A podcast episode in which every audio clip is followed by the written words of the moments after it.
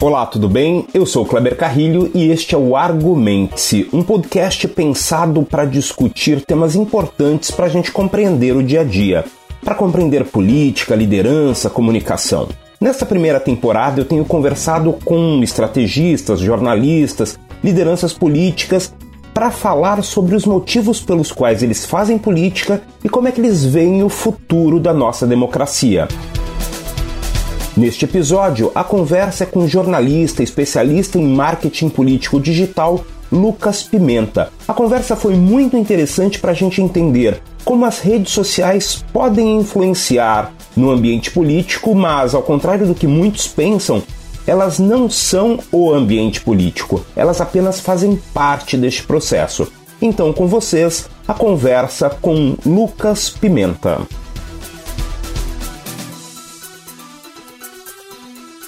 Então, hoje a nossa conversa é com o jornalista Lucas Pimenta. Muito obrigado por ter aceitado o convite, Lucas. Deixa eu fazer uma pergunta, antes de mais nada. Por que raio, de repente, você estava lá, jornalista, tranquilo, faculdade de jornalismo, por que, que você foi parar na política?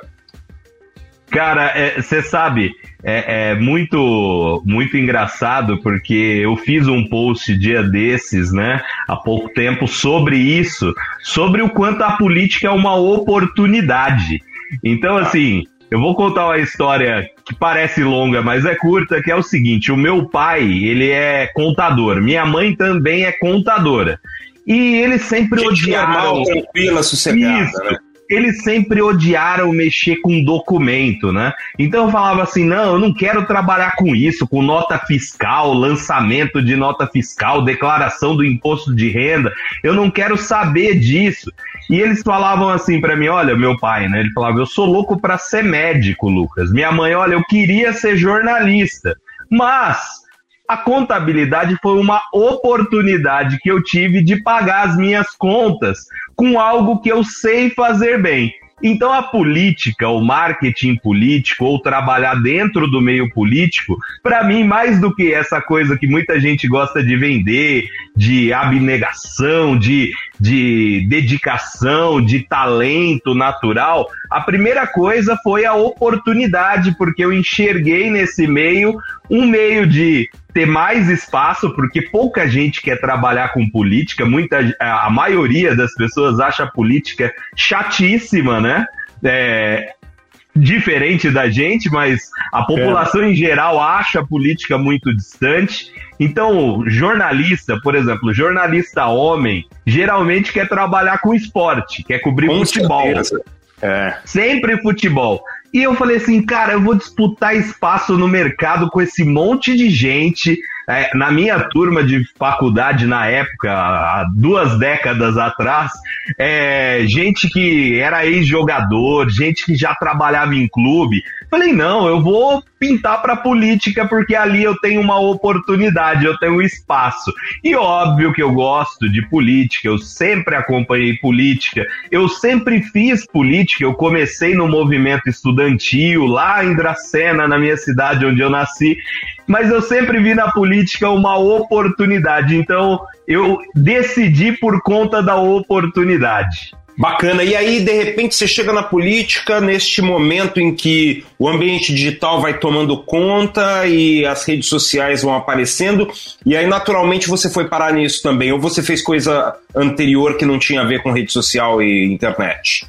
Cara, eu falo que o mundo tá girando, e, e, é muito importante para quem tá assistindo também saber disso, que o mundo tá girando muito mais rápido do que antes. A gente aprendia na escola que para o mundo dar uma volta ao redor dele mesmo eram 24 horas, né? Eu acho que a ciência precisa rever um pouquinho esse conceito, porque o mundo, tá, o mundo está girando muito mais rápido. Então, quando eu comecei nessa história, eu come... Eh, parece que eu sou velho, mas eu comecei, era um jornal impresso, um dos maiores jornais impressos aqui da cidade de São Paulo, que hoje já não existe mais, mas que tem uma história enorme, que era o Metro News, era só um jornal impresso. Não tinha site, a Folha Online, por exemplo, que é um precursor do, do jornalismo digital. Era... Foi dar no UOL depois, né? Isso, era embrionário. Então, assim, quando eu comecei, era no jornal impresso. Então, o, o, seu produto final era o impresso. Depois surgiu o site. Então, eu fui, fui aprendendo sobre SEO, é, sobre construção de textos, pesquisas de keywords, tal, para produzir um bom texto para site. E aí, logo fomos engolidos novamente pelas redes sociais. É, aí veio, é, Facebook, depois Instagram. Ah, mas é, teve o Orkut antes. Não, não negue que você estava no Orkut. E, não, estava, mas é, é, eu, eu tenho saudade daquela época quando eu entrava em uma rede social e não precisava trabalhar nela. Então Bacana. o Orkut me dá muita saudade porque na época eu entrava só para me divertir. Mas aí depois é, YouTube e tal, e aí agora a gente está sendo engolido novamente é, já foi né, engolido pelo WhatsApp, que é outro tipo de produção de conteúdo, o Telegram. É, então, assim, eu acabei passando por tudo isso por necessidade. Então, à medida que o, o mundo foi mudando, que o mundo foi girando e ele girou muito rápido, eu acabei caindo naquilo que eu sou hoje. Mas quando eu comecei, era lá no jornal impresso ainda. Bacana você falar disso, porque se o mundo girou tão rápido, e imagine que alguém está querendo começar a desenvolver uma imagem pública, uma imagem política e quer usar as redes sociais para isso. É possível dissociar, diferenciar o que é vida real do que é rede social, do que é Instagram, do que é WhatsApp, do que é Facebook, para quem quer fazer política hoje, Lucas? Kleber, é, é, eu, eu costumo pensar o seguinte: o meio digital, na política ou até no mercado, ele é meio e fim, né? Então, é, não dá para o cara achar que tudo surge ali na rede social e tudo acaba simplesmente ali na rede social. Então, para o cara ter sucesso nas redes sociais, ele primeiro precisa ter um bom planejamento do que ele quer passar ali, né? Então, é, quando a gente fala assim, dá para separar o mundo real do digital, eu acho que não dá, porque se o mundo real, se você não começar seu planejamento no mundo real, se você não começar a estruturar o seu projeto político, ou é, estruturar apoios e etc, e trabalhar a política no mundo real e pensar que vai só trabalhar ali no digital e tudo vai se transformar, tudo vai dar certo, esqueça. É, a, a, tanto no mercado é, privado quanto no setor público, na política, nos governos, é, o mundo real ele acaba influenciando nas redes sociais, assim como as redes sociais influenciam no mundo real, né? O digital influencia no real e o real no digital. Bacana você dizer isso, porque tem gente que acha que simplesmente ter uma rede social bacana, milhares, milhões de seguidores, resultam em eleição, em cargo, em liderança política e tudo mais. Embora isso até tenha acontecido aí nos últimos anos, isso não é a regra, né? Então, é, além de não ser regra, eu sempre costumo fazer os meus alunos refletirem sobre o seguinte, porque toda vez que eu falo isso que eu falei agora, agora há pouco, de que é importante você primeiro estruturar o mundo real para depois o digital te ajudar politicamente e não o contrário, você trabalhar o digital achando que ele vai estruturar seu projeto político, vai te dar força política etc. As pessoas sempre falam assim para mim, palestras, onde eu vou, ah, mas e o Dória em 2016? Ah, mas e o Bolsonaro em 2018? Cara, o Dória, antes de, dele virar aquilo que na época ele era, né, um precursor do, do show espetáculo nas redes sociais, ele teve que conquistar o Alckmin, ele teve que derrubar o Matarazzo na prévia do partido, ele teve que conquistar o Márcio França e um monte de outros partidos para apoiar a candidatura dele para prefeito, para ele ter tempo de TV, para ter mais financiamento, para ter mais estrutura. E aí a rede social ajudou ele naquilo. O Bolsonaro é a mesma coisa, porque apesar dele não ter é, fortalecido politicamente, então tinha pouco tempo de TV e tal, etc., uma estrutura menor, o Bolsonaro conseguiu capitalizar e, e e trazer para a campanha dele pessoas que tinham determinados poderes, mas que não eram enxergadas da mesma maneira por quem estava no poder. Então hoje todo mundo sabe quem é o velho da van. Ele tem mais de 50 lojas, o Luciano Hang, por aí. Sim. E era um cara que não era olhado pelo poder, pelo PT, pelo PSDB, ele não era enxergado. O Bolsonaro teve a, a força de trazer ele para essa campanha. Os, produtor, os grandes produtores rurais, os ruralistas, a bancada da, do boi, como a galera fala. Essa galera, apesar de sempre estar tá nos governos e sempre ter influência em todos os governos, seja do PSDB, do PT e onde for, essa galera era meio baixo clero da, da discussão política. E o Bolsonaro teve. É, elevou essa galera. Então, assim. Ah, isso não foi rede social, né? Isso foi é, dia a dia, foi, foi negociação, isso, né? Isso foi política. E, e, assim, é, é, é, por isso é importante, assim, o, o, o digital ele é ótimo, né? Ele é incrível, né? É, ele, ele é capaz de promover é, debates e de elevar discussões, ou pelo menos elevar a sua visão, a sua narrativa da discussão em um nível inacreditável e com na, sem tantos recursos como era na época exclusivamente da televisão e etc. Mas ele precisa do real, senão não funciona. Então, quando alguém fala, ah, o Bolsonaro ganhou só por causa das redes sociais, o Dória em 2016 ganhou só por causa das redes sociais, eu fico pensando as pessoas que fizeram esse tipo de articulação política junto com eles, o quanto eles devem ficar chateados. Você sabe que isso desde Obama, né? Porque você pega Obama em 2008, o pessoal dizendo não, porque foi o Twitter que elegeu o Obama. O Obama tinha um trabalho de base nas comunidades é, é, de Chicago e, e isso fez com que ele conseguisse ir para outros cantos dos Estados Unidos de uma forma muito interessante. E quando ele foi apresentado no Twitter, ele tinha essa chancela desta população das periferias das grandes cidades para fazê-lo ser o grande líder que ele acabou se vendendo, né? E, mas é, é, eu queria voltar um pouquinho para falar de alguns personagens, não é, no executivo, é, mas no legislativo em 2018, principalmente, conseguiram a eleição basicamente por causa de rede social. E aí sim, eu acho que da, existem alguns exemplos aí que a gente pode pensar de gente que conseguiu só por causa de rede. Você acha que foi um ápice ali em 2018 dessa influência e da influência do Bolsonaro para buscar essas pessoas e elegê-las também? Ou você acha que vai se repetir aí um pouco de, uh, do legislativo vai acabar indo para personagens de redes sociais? Você sabe que na, em 2018 eu escrevi uma, uma um artigo para Propaganda e Marketing eles escolheram vários profissionais para avaliar cada um dos candidatos a presidente na época.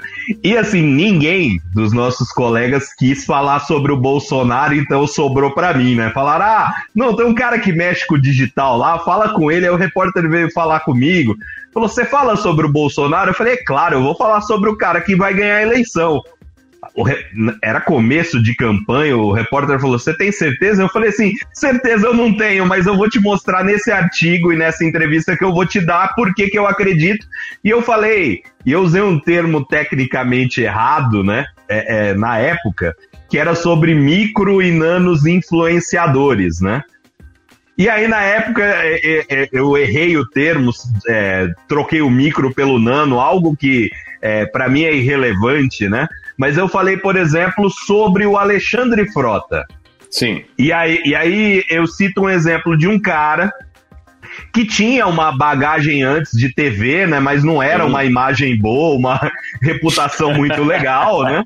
Mas que conseguiu usar as redes sociais, é, exclusivamente as redes sociais, até porque ele não tinha mais espaço na televisão, rádio e etc., para trazer o posicionamento político dele. Então ele fez, é, criou movimentos, aí fez manifestação na Paulista contra o impeachment, criou essa imagem conservadora. Fez um MBL paralelo, né? Isso. fez isso, né? É, é, algo que na verdade foi mágico. Se você pensar que um ex-ator pornô vira um conservador, um, um expoente do conservadorismo, e, e não é um vai simples ter, Vai ter gente que vai falar que tem tudo a ver.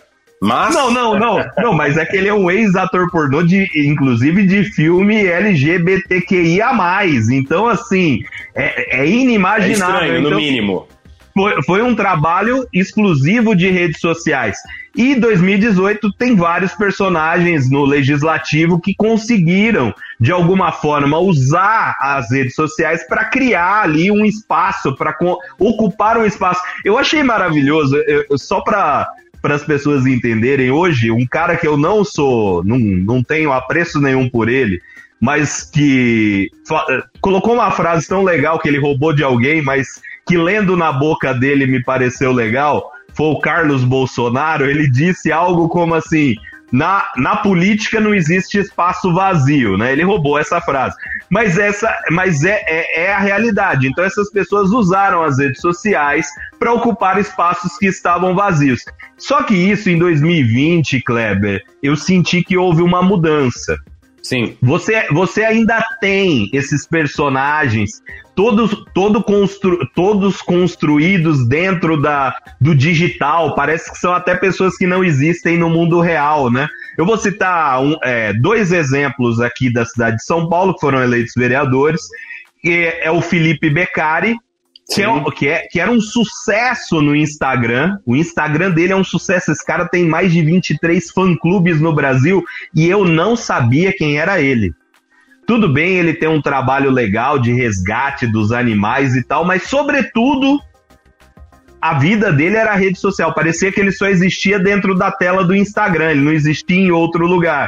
E foi um cara que foi um dos mais votados em São Paulo. A mesma quando você coisa. Ouviu, quando você ouviu na, nas, nos corredores da Câmara Municipal, você falou: olha, o Instagram virou realidade, é isso? Não, eu falei, esse cara existe, cara. Eu vi ele só na tela abraçado com os cachorrinhos, agora eu vejo que ele é um ser humano de verdade, de carne e osso e tal. Outro, delegado Palumbo também. É Sim. um cara que, além das redes sociais, ele sempre usou muito bem a televisão, da Atena e etc. Aparecia muito, mas era um personagem muito que você via através de telas, né? não tinha uma influência política do jogo político. É, tanto que dentro da própria polícia ele não é um cara é, que participa do alto clero da, da. Não é tão líder assim, né? Da, da polícia e tal. E foi um cara que se destacou nas redes sociais, mostrando o trampo dele na polícia e tal. Então, assim, dá para fazer. Só que no volume que foi 2018, eu não acredito mais. Porque você pega Uma, cinco... um ápice de uma onda ali. É, eu, acho, eu acho que assim, Kleber, a, a eleição é sempre um reflexo da sociedade que a gente vive. Sim. Então, assim, em 2018, talvez a, as redes sociais, na vida da população, era algo muito mais relevante do que é hoje, mesmo a gente trancado em casa com a pandemia, fases, bandeiras, etc. Então, na eleição de 2018, elas tiveram muito mais influência no debate político e na vida das pessoas do que, por exemplo, agora em 2020, apesar de serem eleições diferentes, com prioridades diferentes, etc. Então, assim, é possível construir um caminho usando as redes sociais, mas eu acho que está muito mais difícil do que foi em 18. É, você sabe que tem, uma, tem algo que me deixa muito curioso quando eu vejo a eleição de 2018? 2016, um pouco, 2018 talvez tenha sido o ápice. Que é, há uma sensação de que quando há uma nova tecnologia de comunicação, ela vai tomando conta do ambiente político, tem um ápice desta influência e depois vai caindo, vai sendo substituída, ou melhor, todos os concorrentes vão ter domínio sobre esta tecnologia. Isso aconteceu com o com, com os, os veículos impressos, com o rádio, com a TV, é, e aconteceu com a internet num primeiro momento, sites e tudo mais, e com as redes sociais. E aí, quando a gente olha para isso, e, e, me parece que é, há essa tendência mesmo, quando todo mundo começa a dominar essa tecnologia, então vamos pensar na eleição de 2022, é, talvez uh, o pessoal do Bolsonaro tentando reeleição tenha um domínio sobre as redes sociais, mas os concorrentes principais também vão ter. E aí essa briga não fica. A, o, o, o grande diferencial não vai ser o domínio sobre a ferramenta, vai ser o discurso que vai estar presente nela. Né? Você concorda com isso? Vê isso também? Você sabe que essa é uma discussão muito, muito presente, né? Que eu falo para todo mundo, né? Nunca é tecnologia, é a mensagem. Mas é, é um exagero da minha parte também. É, é, porque assim, é, é, eu acho que a gente está sempre um pouquinho atrasado aqui no Brasil. Então, por exemplo, quando o Dória estourou em 2016 usando o Facebook de uma maneira que ninguém usava, o Trump já tinha usado antes. Sim. Quando o Bolsonaro estourou com o WhatsApp e tal, é, é, de todas as maneiras fazendo um, um, algo legal. Na Espanha, o WhatsApp já tinha sido até banido por conta de, de uso eleitoral da ferramenta. E agora, é, a, a gente sempre vai estar um passinho atrás de quem lança essas tendências de tecnologia, etc. Só que o negócio que não fica velho é a mensagem. Sem dúvida. Então, assim, por mais que o Bolsonaro, sua equipe, tivessem o domínio completo da ferramenta em 2018, se eles não tivessem a mensagem certa para entregar que as pessoas que quisessem naquele momento e queriam naquele momento, não adianta. Não adianta ter o domínio da ferramenta, é, dominar a tecnologia, se a mensagem não for a ideal. Então, assim, é, obviamente a gente vai passar por várias transformações tecnológicas. Obviamente em 2022, talvez o que funcionou em 2020 do ponto de vista tecnológico, de plataforma, ferramenta, não funcione como funcionou em 2020, nem e muito menos em 2018 mas o segredo vai estar tá na mensagem. E talvez esse, esse seja um dos grandes problemas dos candidatos hoje em dia e da política em si há um tesão, um fetiche enorme em querer saber como é que faz. Eu, eu, eu trabalhei com mais de 400 alunos na última eleição e eu ficava bravo, cara, porque as pessoas só me procuravam para saber assim: ah, Lucas, fiquei em dúvida, como é que eu faço um público lookalike? Como é que eu, eu, eu estratifico? Como é que eu mensuro isso? Eu quero fazer uma campanha, é, mesclar dois tipos de campanha, como é que eu faço? E eu falava, mas você quer apresentar o quê? Não, eu quero faz, colocar o meu santinho para rodar, tá? O meu santinho digital. Falo, cara, você tá querendo aprender aquilo que é legal, você saber como funciona a tecnologia, a ferramenta e tal, mas o mais importante que é a mensagem, você não quer aprender. Você teve a oportunidade de perguntar para mim, de debater comigo a questão da mensagem e você quer debater tecnologia. Então vai procurar um profissional de TI, de informática, porque é, é isso. Então, é, apesar do, do digital ser muito importante, a tecnologia ser incrível, o que manda mesmo e o que decide é algo que não fica velho nunca, que é a mensagem. Perfeito. Lucas, é, tem uma frase que eu não sei se eu aprendi de você, mas eu já te ouvi é, repetindo várias vezes. Seguidor não é eleitor. E talvez você faça um post nas suas redes sociais a cada um mês ou dois repetindo esta frase. Então talvez eu tenha ouvido pela primeira vez com você mesmo. Me conta, explica para o povo que acha que tem que ter esses 5 milhões de seguidores no Instagram para parecer uma liderança política. Qual é a diferença entre o seguidor e o eleitor? Cara, é, é, é legal. É, o, Kleber, o Kleber também veio do. Ele veio do mercado, né? Então, é, eu, eu, eu, faço uma, eu faço uma brincadeira que é o seguinte: a, a política é um dos poucos lugares onde a conversão dura algumas horas de um dia, né? Então é, você só sabe se vai converter, ou seja, vender, né? No, transformar aquilo tudo que você fez em número em algumas horas de um domingo. É. Então, então é, tem, tem, essa questão que é importante. E eu falo sempre essa questão do seguidor não ser eleitor e do like não ser voto. Não é meu, roubei também.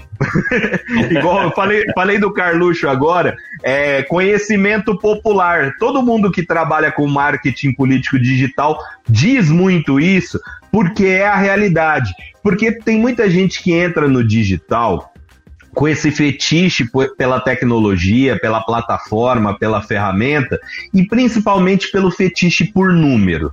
Então o cara acha que ele tem que ter um milhão de seguidores, 10 milhões de likes no, no em um post, e para isso, como ele só visa o número, só, só, só o contador ali, ele acha que ele pode fazer qualquer coisa para isso.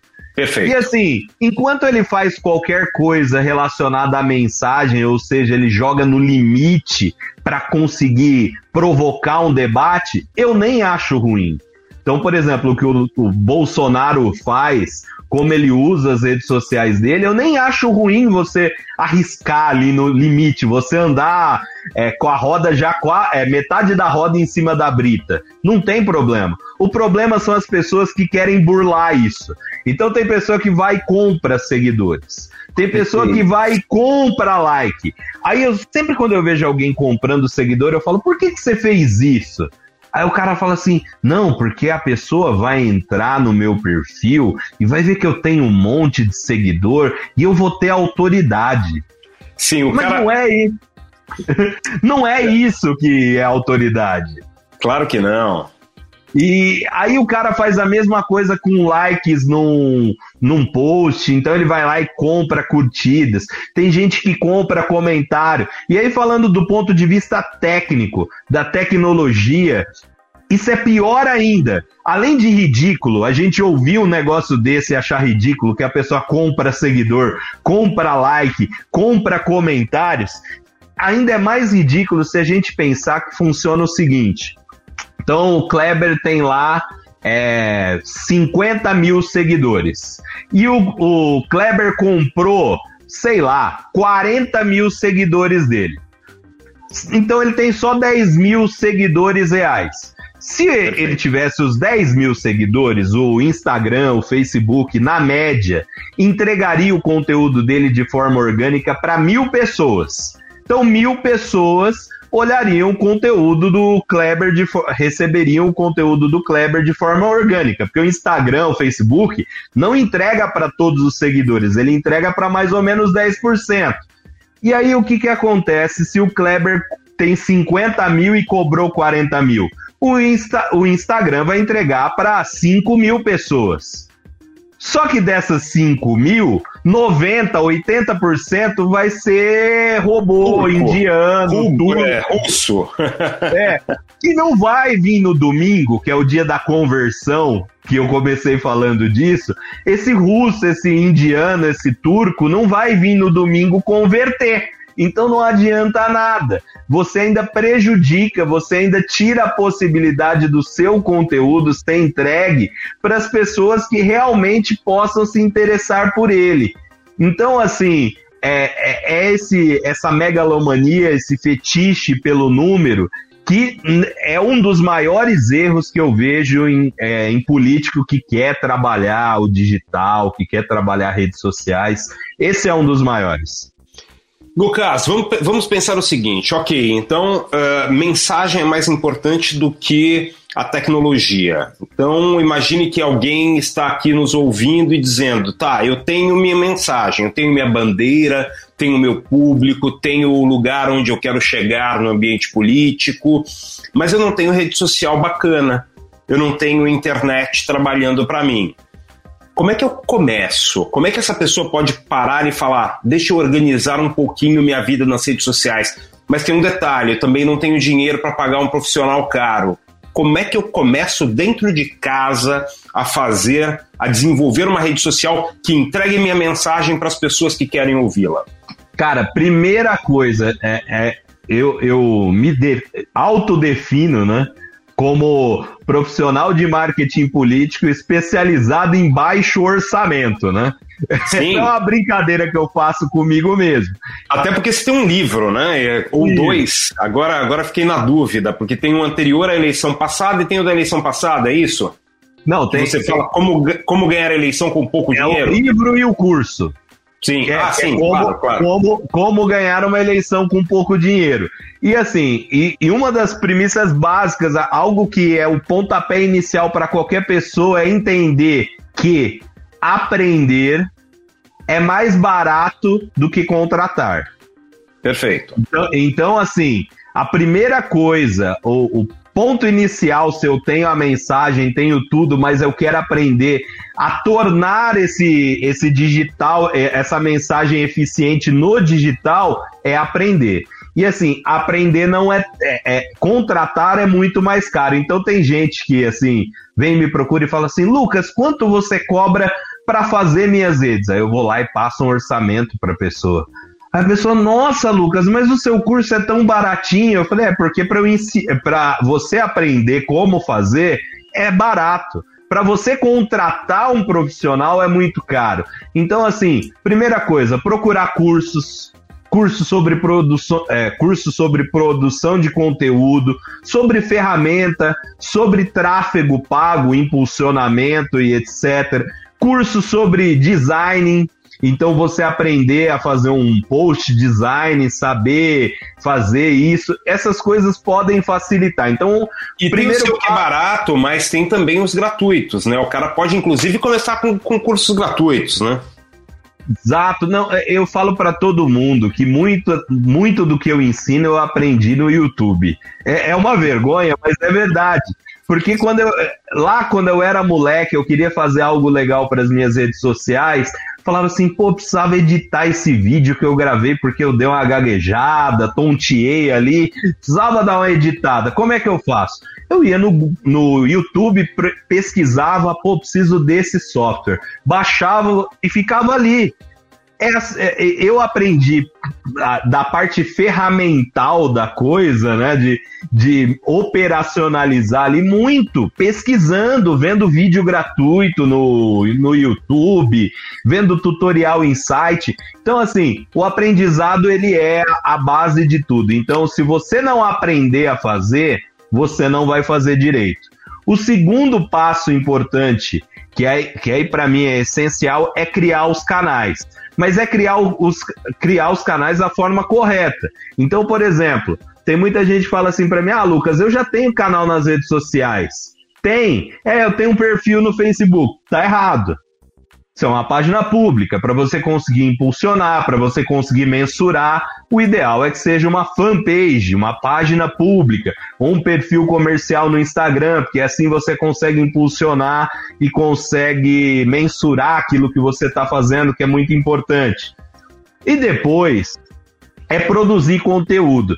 E aí é, é, é, tem muita gente que fica com medo né, de produzir conteúdo. Esse é, é, esse é um dos dilemas que eu encontro sempre com os meus alunos, que é o seguinte.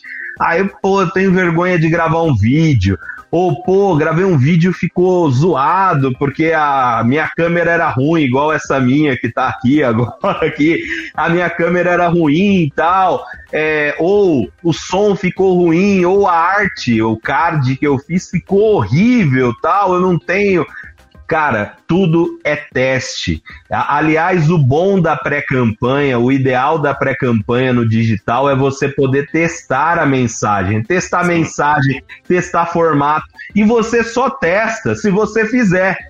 Com certeza. Se você não fizer, você não está testando. Então, assim, ah, eu fiz, mas eu achei ruim, não vou postar, não. Então, você não testou. Se só você avaliou, se só você pôde falar sobre aquilo, você não testou. Então, é, aprender a fazer, criar os canais, produzir conteúdo.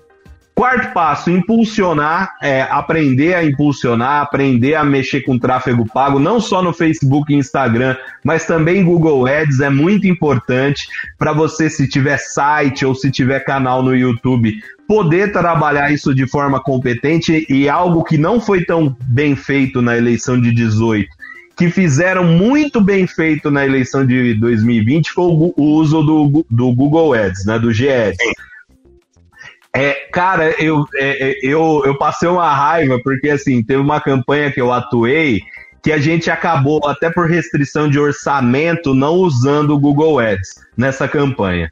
A gente resolveu investir tudo no Face. É, tudo não, né? O pouco que tinha, a gente resolveu investir no Facebook e no, e no Instagram, né? E aconteceu da gente fazer conteúdos no nosso canal do YouTube e um concorrente nosso, ele fazer GEDs daqueles dentro do dentro do nosso vídeo. Eu ficava, puta, não acredito, cara. Mas isso aconteceu em algumas circunstâncias, né? A campanha passada, muita gente usou essa artimanha.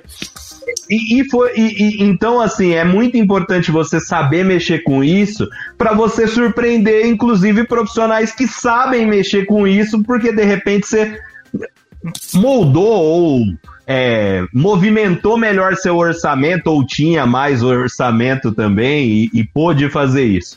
E o último passo é sempre você mensurar aquilo que você faz, mas eu não digo só é, mensurar sim. dados. Então, assim, ah, deu bastante curtida, foi bom. Deu bastante comentário, foi bom. Não, é saber se, a, se você fez o conteúdo para aquela pessoa, para aquele nicho, se efetivamente aquela mensagem, aquele conteúdo, aquele é, formato, aquele horário de, que você postou, o impulsionamento que você fez, se aquilo deu certo para atingir aquelas pessoas que você queria da forma que você queria. Então, assim, acho que esses cinco passos aí são essenciais para quem quer começar a trabalhar com é, marketing, marketing político, político digital. digital. Que coisa, hein?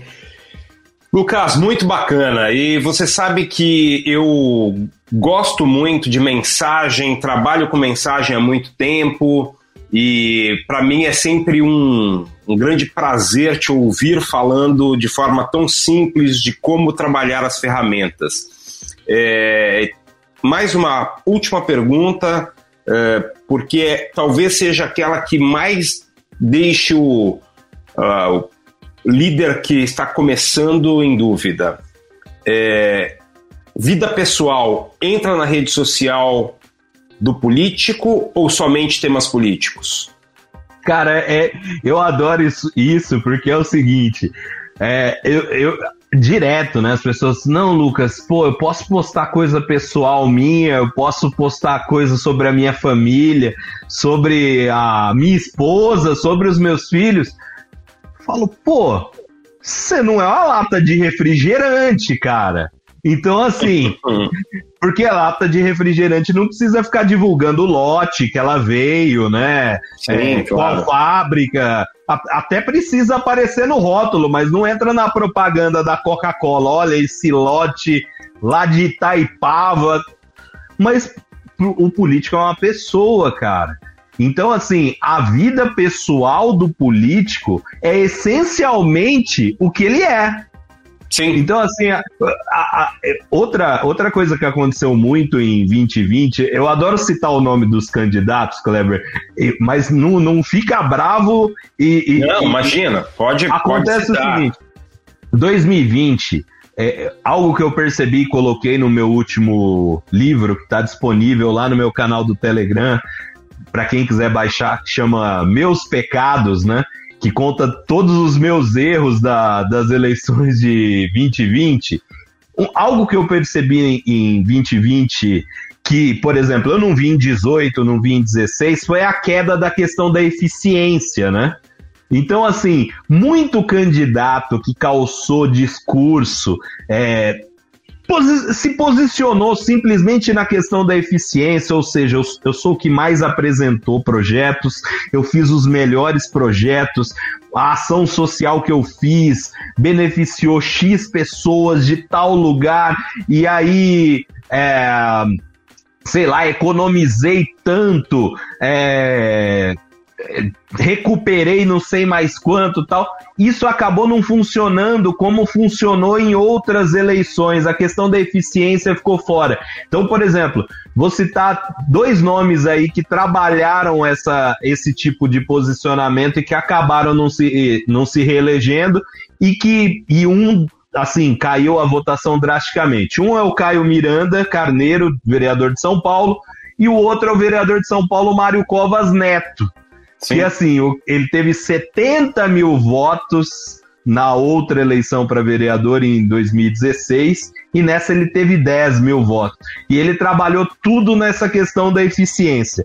E por quê? Porque assim, porque não é só o número, não é só o seu trabalho, não é só aquilo que você faz, que você produz para as pessoas. Isso também é importante. As pessoas querem votar em alguém útil, mas as pessoas querem votar em uma pessoa Sim. útil. Uma pessoa eficiente. Então, assim, é, só que é, ótimo, use a, a, a vida pessoal nas redes sociais, deve usar porque você é um, uma pessoa, um ser humano, então isso é essencialmente o que você é, mas sempre aproveite para encaixar ali uma opinião, encaixar um, um, storytelling, encaixar algo para que aquilo não seja simplesmente um registro do almoço de domingo com a minha tia Joana comendo macarronada. Que aquilo tenha um sentido para as pessoas, que aquilo seja relevante para quem está vendo, porque senão é um álbum de família que só é, inter...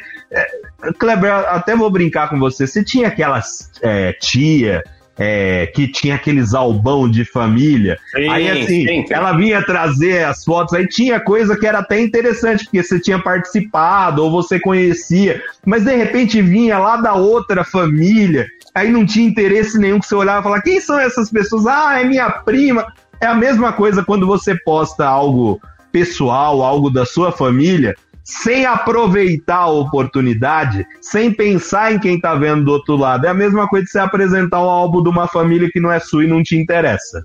Perfeito. E isso é interessante, você citou algumas coisas aí é, que são fundamentais. Né? É, ou a gente transforma toda a comunicação política em partes de uma história da qual o os públicos fazem parte, inclusive os eleitores fazem parte, ou então realmente você vai criar uma história que parece bonita na rede social ou em qualquer canto, mas absolutamente ninguém vai defender essa história, ninguém vai se associar a essa história e, consequentemente, ninguém vai votar nessa história. E como você estava dizendo, é, eu gosto muito de um, de um filósofo chamado Spinoza, que você deve conhecer também, e que ele dizia aí simplificando aí tentando é, torná-lo simples é, que nem tudo é racional tem muito do afeto né? E, e, essa questão é importante às vezes a gente se esquece está olhando para as ferramentas para os dados né aquele que você citou até do Mário Covas Neto e tal mas esquece do afeto as pessoas precisam se reconhecer nessa história. Muito bacana. E rede social tem que ser isso.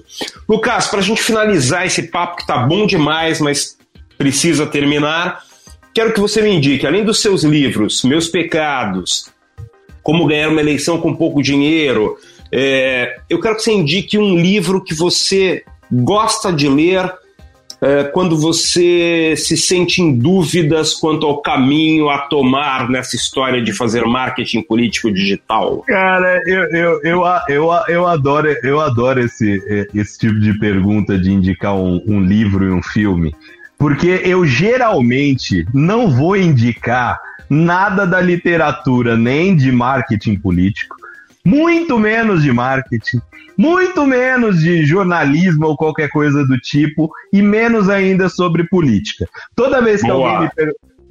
toda vez que alguém me, me pergunta sobre um livro sobre campanhas e tal, eu indico um que para mim é, o, é, é um dos melhores livros que eu já li na vida e é um livro contemporâneo, recente e bobo, mas para você ver como a política é só uma oportunidade para mim, o, a minha paixão é outra, mas que é uma aula para qualquer um que quer organizar uma campanha, que quer efetivamente sair de um ponto e chegar a outro, conquistando pessoas e usando as pessoas, no bom sentido de usar as pessoas, para chegar onde quer, que é o La Doce do Gustavo Grabia, um jornalista argentino, que ele conta a história da La Doce, a torcida organizada do Boca Juniors, que é a maior organização do mundo, a maior firme. Como,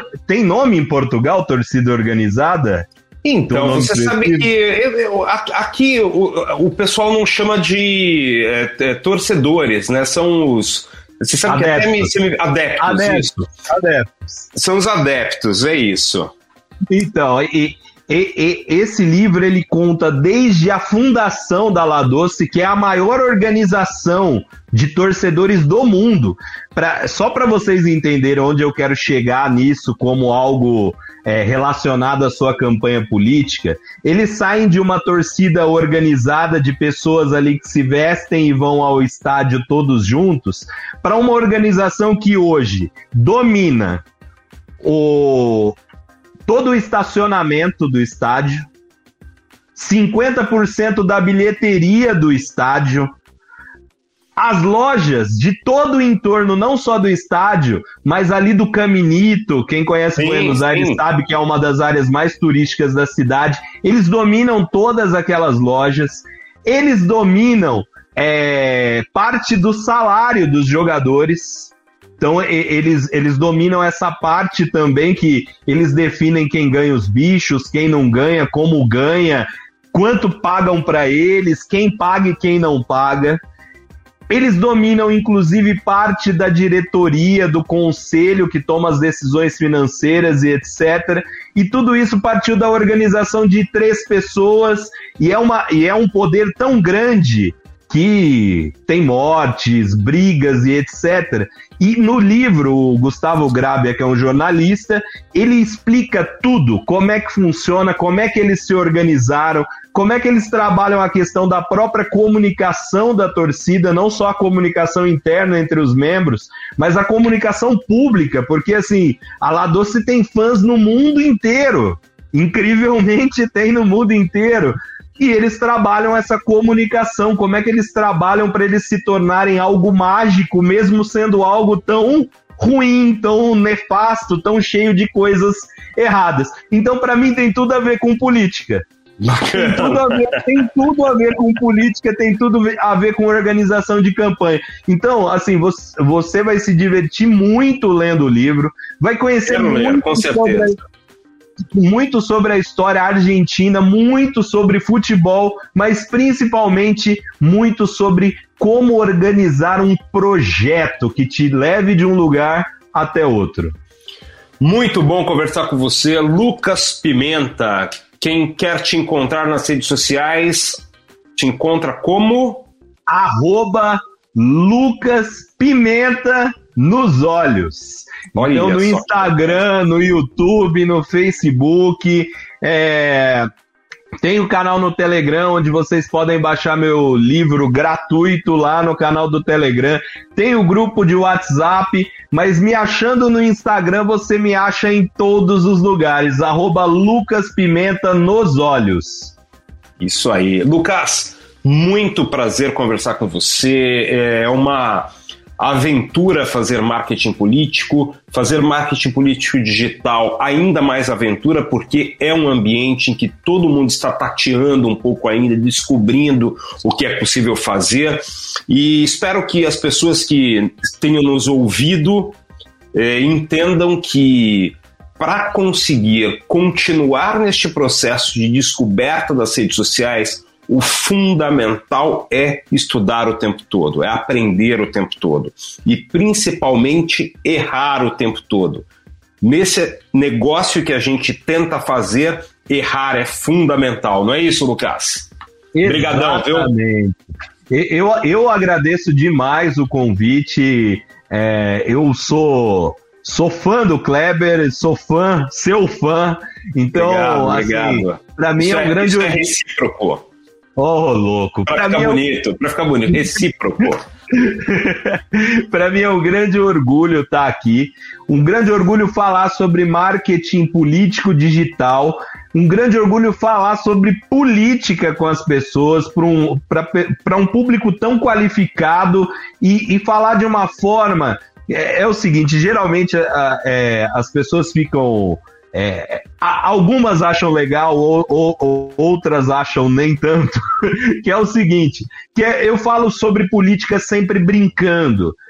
Sim. A política é, é vou, roubei, vou roubar uma frase, mas essa eu vou citar a autora, que é a Gisele Metter, que é o seguinte, a política tem que ser séria, mas ela não precisa ser chata.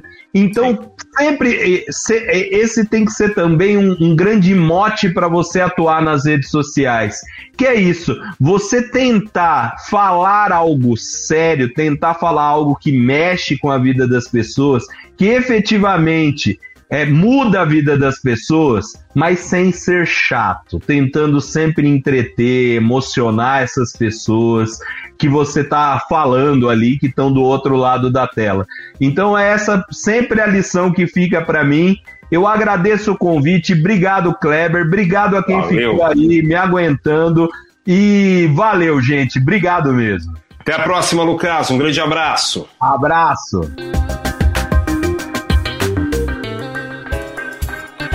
Então, pessoal, essa foi a conversa com o Lucas Pimenta, jornalista, especialista em marketing político digital. É interessante notar que muitas vezes durante esse papo a gente entendeu que fazer política é diferente de fazer redes sociais, embora as duas coisas interajam muito, principalmente nos dias em que a gente vive atualmente. Agora, o que é importante? Quando a gente olha para as redes sociais e discute política nas redes sociais, a gente tem que lembrar que não está fazendo política só por estar lá, só por falar sobre esse assunto no Instagram, no Facebook. É essencial que para fazer política haja participação, contato, interação. E isso ocorre também na vida real. Mesmo em tempos de pandemia, em que as coisas ficam um pouco distantes, é fundamental que a gente pense, planeje, interaja com as pessoas para fazer política de verdade. Espero que você tenha gostado dessa conversa e eu quero que você também interaja comigo, interaja com quem faz o Argumente-se. É, mande a sua opinião, a sua dúvida, a sua sugestão, inclusive de pessoas com as quais a gente pode conversar. E claro, lembre-se sempre que este é um projeto que existe porque tem gente que acredita nele e trabalha para que ele fique em pé. A Cintia Cruz me ajuda nos roteiros e também na produção. O João Paulo Francisco, arroba OJPFrancisco, faz a direção de arte e a edição dos vídeos promocionais, e o Juninho Souza, arroba Juninho Souza BR, da Bossa 9 Oficial, arroba Bossa 9 Oficial, faz a edição e a mixagem. Espero que vocês tenham gostado e, como eu disse antes, entrem em contato comigo, arroba Kleber Carrilho no Instagram ou no Twitter, para dizer o que vocês pensaram sobre este episódio e sobre todos os demais do Argumente, ok? Então um grande abraço e até o próximo episódio.